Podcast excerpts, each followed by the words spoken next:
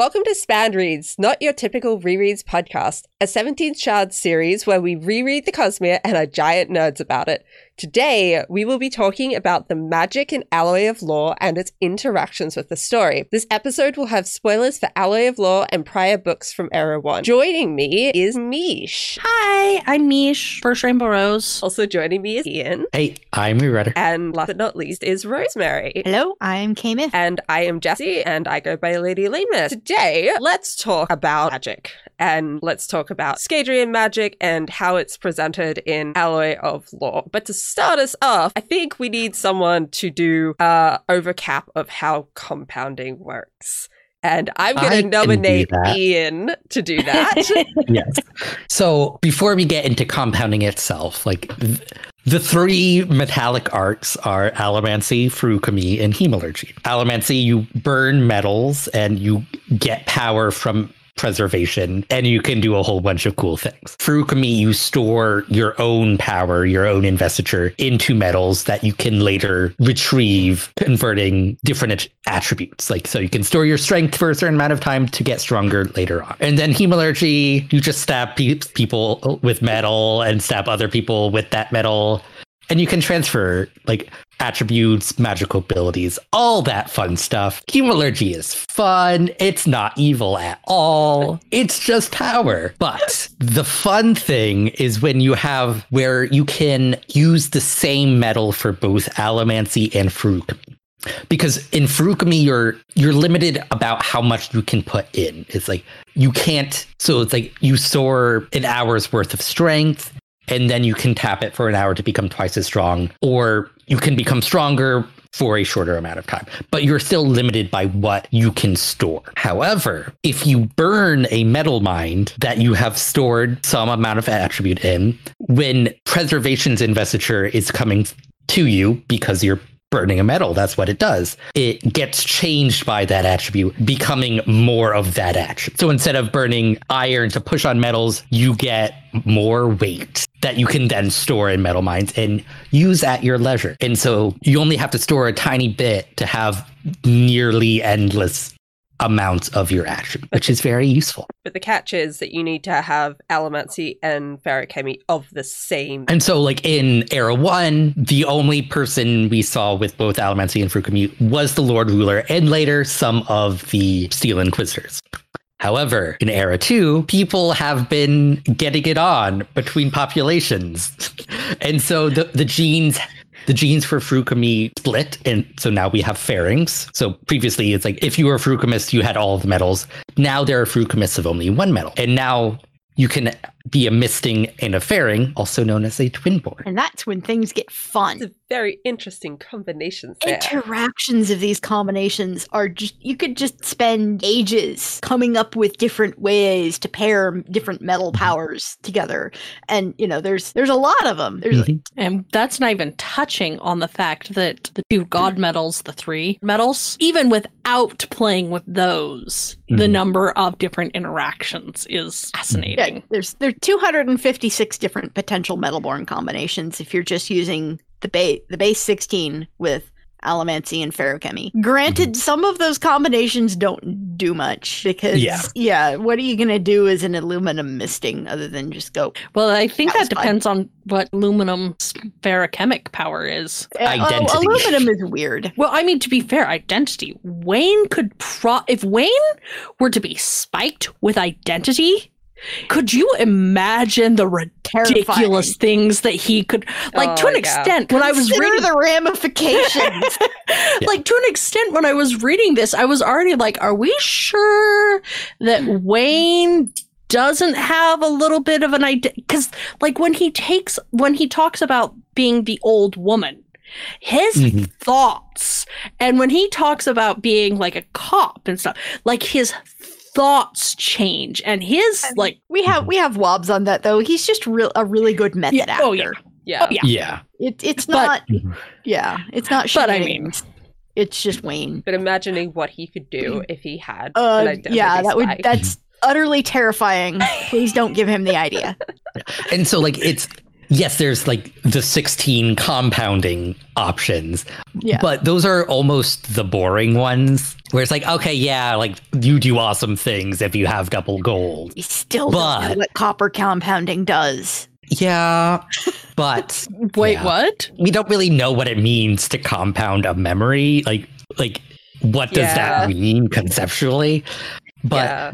the interesting thing is like when you get to combinations like wax, where he has two different metals, but they synergize very well. Because it's like steel pushing, it's all about if you push on a piece of metal that weighs less than you, it flies off. If it weighs more than you, you fly off.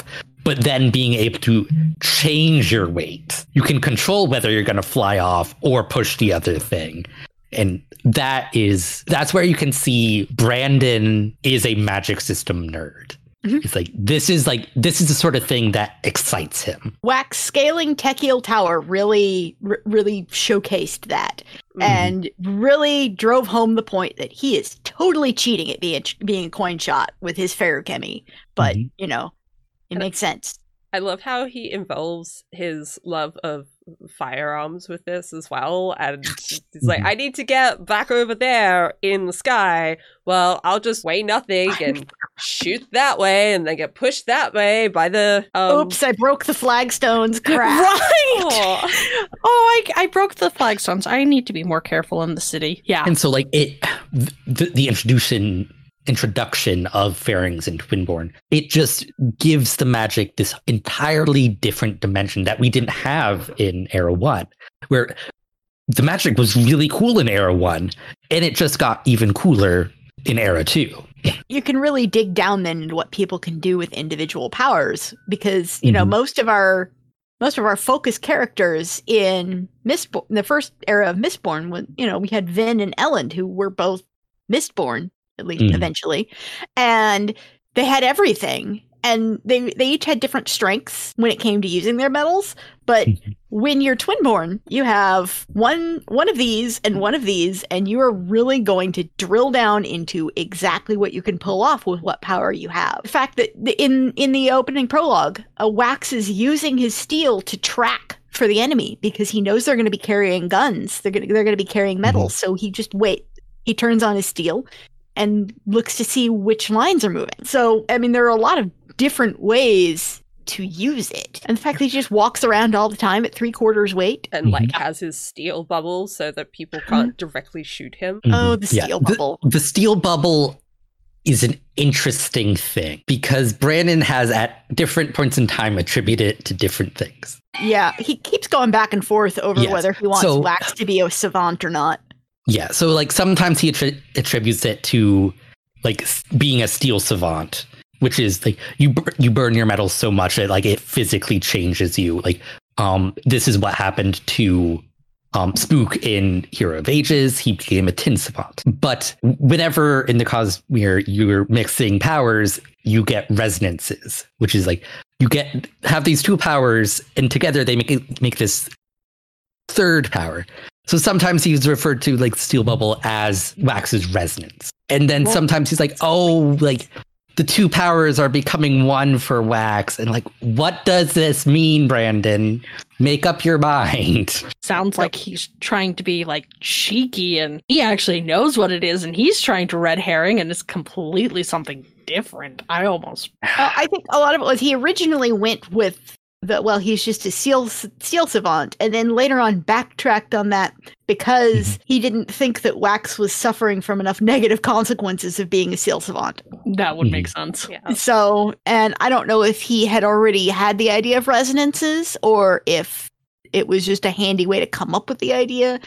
Um, I'm Yeah, still very curious as to what Wayne's resonance is. I think Wayne is a very interesting alternative to Wax in this case because Wax's Mhm. powers synergize really, really well. And Wayne's do to an extent, but not quite as well. Like, it is Mhm. helpful for him to be able to throw up a cadmium bubble if he's just been shot and, And needs a bit of time to not die.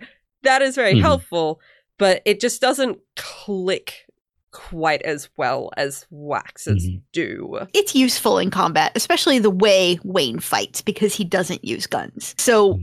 if, if you are always taking people on hand to hand, and you're always bringing a dueling cane to a gunfight, being able to pull that person out of continuity with everyone else is a huge advantage. And I love the scene at the end of Alloy of Law uh, where he's fighting in the big cavern and Wax makes the comment, it's like, oh, Wayne's just over there doing his thing, like going up and grabbing people. But then there's a bit, a little bit later from Wayne's perspective, I think, where he's mostly just trying to distract them and keeps putting up one bubble, moving around inside of it, moving to another place, dropping it, putting up another one, so that they're constantly confused and like still trying to track him but they're not going to do other things. They're not going after wax or going after hostages. Mhm. So it he does use it in a very interesting and cool way that works very well for his fighting style, like you said. Well, and he also traps one person with him while he's moving around. So he levels out the fight of instead of it being guns everywhere, it's eh, I'm fighting this one person and they're going to be disoriented while I'm kicking their teeth in. And Brandon has mentioned in interviews and such that not all of the powers are equally useful in every situation. It's, when we get into certain things that are introduced in book three, Bands of Mourning, certain things there are meant to level the playing field a little bit in regards to the wider the spectrum of powers. So it makes sense that not all of the combinations are going to be as synergistic, be as effective together, because that's just how nature works. Like, not everything has a super, not everything works super well together. And not all luck of the the- draw. Just luck of the draw. Yeah. You roll the Mhm. dice. Yeah. Those are the two you got. And even just the single powers, not all of them are useful. Like uh, um, aluminium is the obvious example. But to touch back on something that we've talked about in both of our last two episodes, uh, is cadmium and Marasi and how most of her life her father has been saying like she has this useless allomantic power to the point that she really internalized that. Yet Mhm. it was her use of the power that saved the day in the end and Yeah. showed that there really was actually a use for this power, even if it Yeah. Wasn't immediately obvious, and even if it's not as useful as uh, bendalloy, it still Mhm. has a useful purpose in place. Yeah. you it- just need to find that place. Yeah. Yeah, and it, it it it's great that it's a solution to some of their problems, and it's also a really great cap to Marasi's character arc in the book. Yeah. of where you show she goes through thinking that she's just like this third wheel, not being useful, and in the end, she gets to be the linchpin of the pan of the plan, and Mhm. it's it's Mm. just an awesome arc to see her go through. Well, and I love the fact that right off the bat, Brandon gives us these two, like literally, it's the opposites of each other.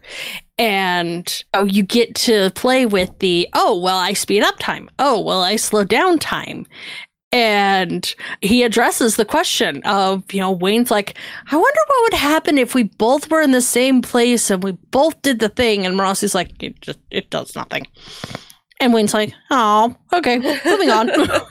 We didn't get into the fact though that uh, cadmium bubbles and bendalloy bubbles have different size limitations. So you could Mhm. wind up with like you know a bendalloy bubble inside a larger cadmium bubble where there's like, like if you're in the middle, you're at the same time as everyone outside, but then there's this this realm of slow time between you and I'm mm-hmm. sure there are uses for that if if you think hard enough. Well, it's like going back to Era One. Brandon has always said the means for faster than light travel are built into the magic, and like this is where we finally got to see like, oh, like you're meddling with time, of course. Like, th- and like we don't have all of the pieces yet, but it's like we're starting to like see those like ti speed bubbles probably involved Mhm. in some way. You know, Brandon just told us that to just so that he would have the joy of watching us go crazy over it for a couple Mhm. of decades before he finally told us how it worked. We are his entertainment just as much as he is ours. I also really uh enjoy the the puzzle and I know that this came up in one of the other episodes as well of how to use the magics to defeat someone who is basically immortal, which is what Mm. Miles was doing by compounding gold. And the the use of the the time bubbles to do that, uh, instead of it just being wax shooting people. Like that, this was a really innovative solution, I think, to tie back in the magic and also a magic that we haven't seen at this point uh, to solve the solution that mm-hmm. he presented. Yeah. And I, I also like that Brandon didn't make one of the leads a compounder. Like he made one of the villains a compounder. And like and making it gold. Like oh, Gold is that is a very scary. scary villain. But Brandon didn't just focus on like the compounding the Feruchemy. Like he he did have the gold allomancy in there as well. Cause like that's another important part of what makes Miles's character so interesting. And at the end, when Marasi goes to Miles's execution, Mm. is a rather gruesome scene because they have to get all of the gold off of him and out of him because he Mhm. also had it inside his body to Yeah. Actually They- be able to go through with it and it They couldn't get it didn't all. get it all so they just kind of had to keep going it, firing, until yeah. like yeah so that that Mhm. was gruesome to read But it, it's such an image in your head. yeah Like the firing squad's like shooting at him and he's not dying. Mm. And that's after they've tried she mentions you know Mhm. they didn't get all of the gold you know so that's showing that he, they've already tried a few different things Mhm. um on the not as obvious side i love the earring i love Yes. waxes i love how subtle it is like at the time people knew what it was like i remember people being like oh that's probably a spike and the discussion that went around that so i feel okay in bringing it up because it's i mean it's confirmed in a later book but after this book we knew that it was a spike and just the interesting aspect of when wax is wearing it versus when he isn't and the Mm. Fact that he mentions a few times when he's wearing it he gets a sense of amusement or he gets like these little flashes and then of course as we've already mentioned the lovely conversation with Sazed at the end Mhm. And beyond that, you know, if it's a fair, if it's a hemalurgic spike, there's something in there. And you know, the I think the big theory is that it gives him just a little bit of pewter that he might be pulling directly from the mists because he always feels stronger in the mists and doesn't feel pain as much. Yeah. Yeah. Like the, the, the only issue is like it's so small and so degraded. It's like it, it can't be doing much, but like It's, It's just like, enough to give him that earring, though. little bit of an Mhm. edge yeah because it's not really making him noticeably stronger, but Mhm. he feels better. I do love, I mean, he mentions multiple times, and I love that he mentions multiple times that he feels better in the mist. And, you know, they, it, talking about the religions, uh, one of the religions believes that the mists, or he mentions, you know, oh, they say that the mists increase your power, but I don't believe that. I just like the way they feel. And it's amusing that, you know, he mentions so many times that he enjoys the mists. I kind of wonder. I I would just love to make him sit here and do the scientific experiment. Is does he feel different in the mists when he has his earring in versus when he has it out? yeah Because usually, if he's out there fighting, he's got his earring in because you're supposed to wear it whenever you're doing something important. So, what if all of his combat experience in the mist is always wearing his earring and he just mm-hmm. doesn't realize that it's related to the earring? Just like it took Vin forever to figure out that her earring was doing Yeah. stuff.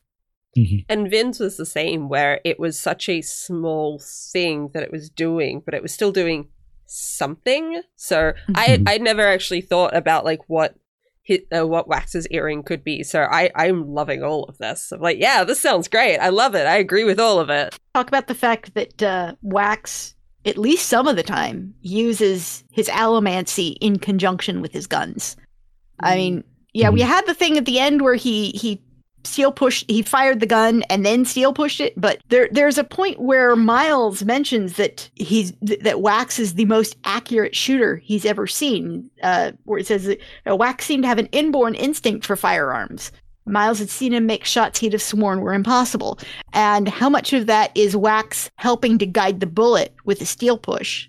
Well, I mean, there's that wonderful shot at the end, which I think you were referring Yeah. To, where he's like, I, I can't risk shooting her in the head. So he shoots out of the bubble, knowing for a fact that it's just going to randomly go somewhere. And then he has Wayne drop the bubble, and he is enough of a precision shot to be able to shoot a second bullet the, tra- the trajectory needed to then push that bullet and use that bullet to nudge the first one around the which is Yeah. I mean it's just insane. Yeah, like that was and, an and insane some of that shot. is yeah some of that is in maybe actively using allomancy some of it it may be the way he can track things but Mhm. i mean it's hard for him to catch a bullet if he's not expecting it but if he's already engaged Mhm.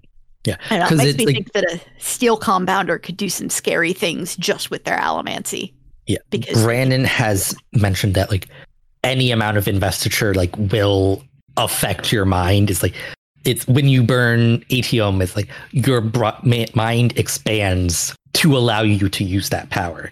So using the power that allows you to push on metals has probably altered his his mind in a way that is very effective for firearm. Well, and I love how um, aluminum comes into play so much in this Mhm. book. And like, it's not an interactive. So trying to work around the fact that it just the way that the metals guns, because, you know, you've got guns that are element or are inert.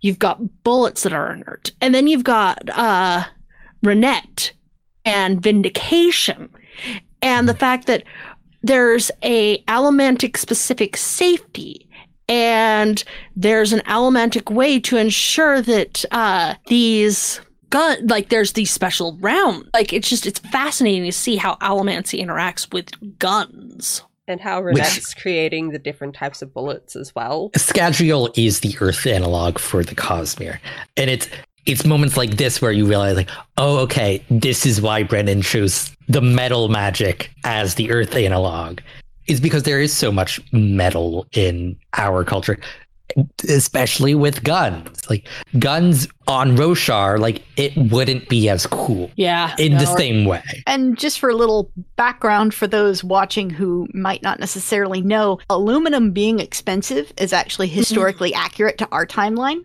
Um, Mhm. Back up until like the mid 1800s, aluminum was more valuable than gold on our world because of how difficult it was to make.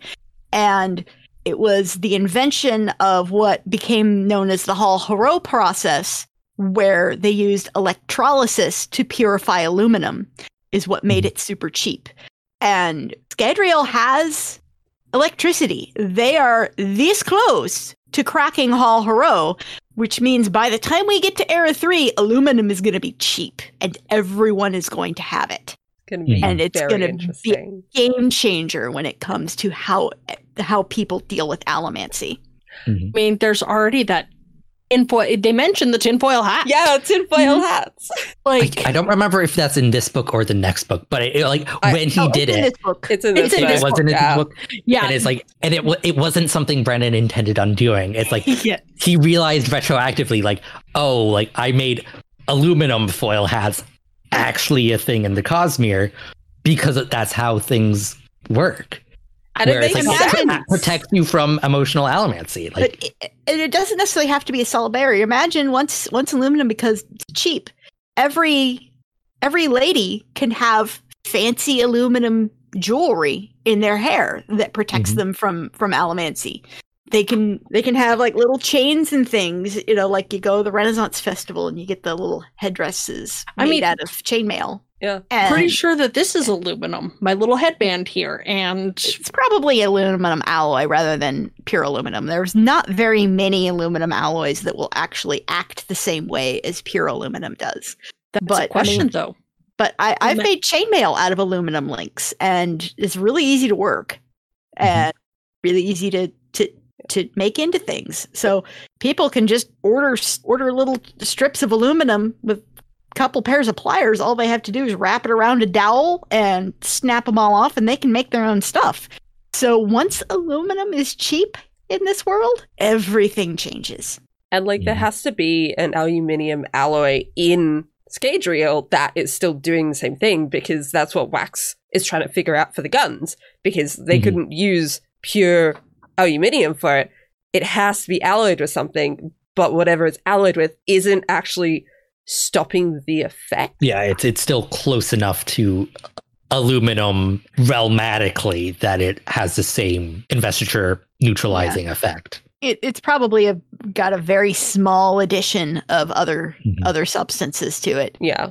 It's it's probably a primarily aluminum. I do kind of wonder about Invarian steel because they talk about um, Vindication being stronger and lighter than your average gun, and I kind of wonder if that's maybe like a steel titanium alloy because Oh, titanium is a lot lighter, and you can Mhm. alloy with it, it with steel. I think. If I remember correctly, so I, I bet that's probably what they're go what he's going for there, or if he wasn't specifically, it would be a good explanation for it Mhm. Because they're getting to the point where they can start working with those kinds of metals. Yeah, because Brandon has said, like, yes, it's the Earth analog, but things don't progress at the exact same speed as Earth. And so that they are way more advanced in metallurgy Mm. than Earth was at the same why. time. Which makes so much sense. Yeah. and but yeah, they are only just discovering cars and like Mhm. electricity. So I Or do we don't have radio yet. yeah. We we apparently don't have. It, if there are telegraphs, they are not yet in wide use.